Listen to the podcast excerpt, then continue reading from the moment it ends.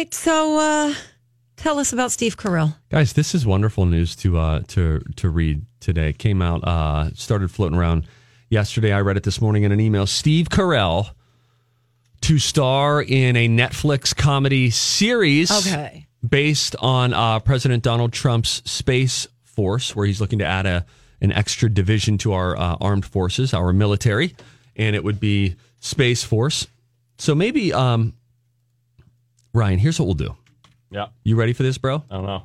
You ready for this, bro? Yeah, I'm ready. All right. I just put, put a link in there for you, okay? Yeah. So you're going to play this link and play the trailer that came out. Okay. You played at full sound. I will read as dramatically as I can the text uh, that comes with it.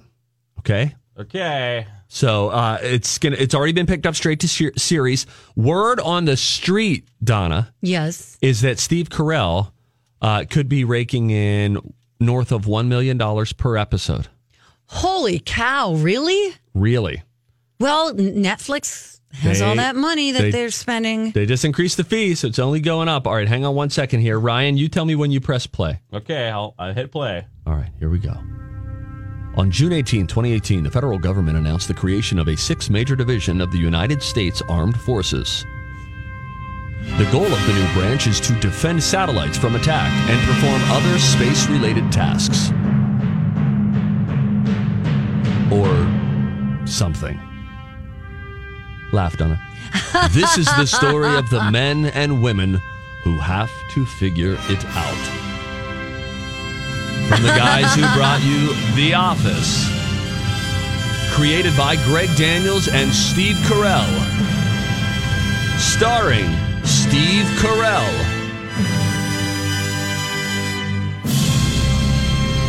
When do we? Space Force. When does it happen? Silence. Only on Netflix, coming soon. Okay, coming soon.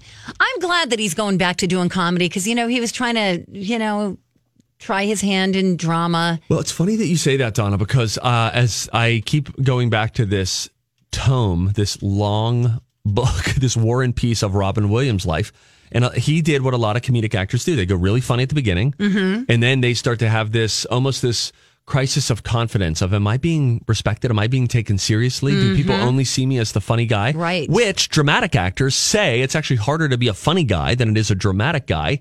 That being said, however you feel about that, they always end up wanting to go into drama. Robin Williams did that. Jim, Jim Carrey, Carrey has done that. that. Uh, Um, Steve Carell has done that. Steve He's- Carell's done it. Also, John Krasinski's done it. Yes, absolutely. Yeah. So I think I agree. I think it's going to be great to see him uh, go back to that. It's uh, the fact that it's with Greg Daniels. I quite like that because the two of them they just know each other. Because what can happen with a with a comedian is when they make their foray back into comedy, if they team up with somebody new that just doesn't get them, they try to put them in a role that Yes. isn't comfortable for them. Greg Daniels came up with Steve Carell. Now, Carell had uh, success on The Daily Yep. Show as a correspondent before that, but he he blew up as Michael Scott in The Office.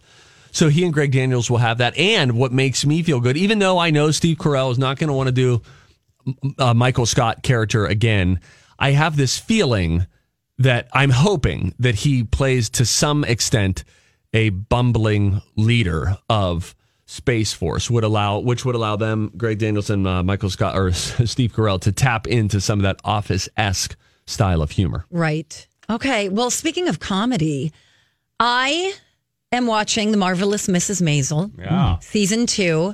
I kind of had a slow start with it. I got to like episode two and I was like, you know, this isn't feeling as as quick as season one. Well, I got to episode six last night. Hilarious. It is Oh. so good. If you are watching and feeling like it's stalling a little bit, trust me, it picks up again. It is so freaking good. Really? Yes, Steve, you would love this show. I know. show. I don't doubt that I would love this show. I uh, I got to ask my wife if she'll rewatch it. Oh, because she's watched it all. She started it one night and then she was suddenly three episodes in, and I was just like, all right, cool. Does That's she? Did she like it? Yeah. Oh, yeah. Okay. Okay. Really, really good. I mean, if you like fashion, if you like comedy, if you like quick uh, banter, Oh, me? if you like beautiful cin- cinematography. I do. It's I love that. So good. I just love it. I'm the annoying guy who you'll watch a movie with at home and I'll even stop it and say, Are you seeing how beautiful this shot is? Like, Right. this is how they composed this shot. Yes. yeah.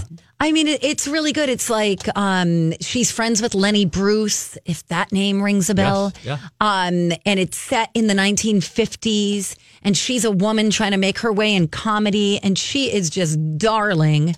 Don't you just love her? Yeah, I, I finished it. Uh, I think on Monday we uh, we finished the tenth episode on Amazon there. And Tell us uh, about the ending it- without telling us. Yeah, wanna you can't wait for the third season. Something big happens. Something really big happens, and then they kind of leave you have a cliffhanger there. You want more. You want more. Both uh, there, there's two turns, uh, two turns that uh, you want to go down. Okay. Two turns. All right. That's all I got to say. There, I will say that in this in episode six of season two of the marvelous Mrs. Maisel, which by the way is on Amazon Prime, I got like a stomach ache watching it. I was like, "Oh God, oh God!" Is she? g- I thought she was going to bail at one point. Something happens at one of her shows, yes. and she stuck with it and she committed, and I was so happy that she did. Oh God, it's just all, and all the characters too. And you're right. I, I noticed it in the tenth episode too. Like, just this is just shot so well. Just It the is. the camera, the camera placement on everything. Like it's- it's- Absolutely. and it's just so beautiful to look at sometimes. and and Tony Shalhoub he's is such a good character there. And it's a, a throwback to what, like the 40s and 50s? Uh, right 50s, 50s. 60s, yeah. Uh, that that's era. Probably the late fifties. Yeah. yeah. You taking questions? Uh, yes, the guy in the weird hat in the back. What can I do for you? Yeah, hi, thank you, uh, Steve Patterson. First time, long time. You're a cheapskate, notoriously. How are you watching this on Amazon Prime? Don't worry about it. Okie dokie. Because I feel like I've mentioned Amazon Prime to you before for free delivery. Or no, you don't like buying things online because you're afraid that people are going to hack you. I'm just I don't do a whole lot of and I like to try things on. Like if I if I'm buying clothes, Yeah. I'm going to the Mall of America. I'm not sitting at my computer hoping that that's going to get over my hips and fit my waist and not make my butt look fat. Mm. I oh, try every single thing on that I buy before I buy it.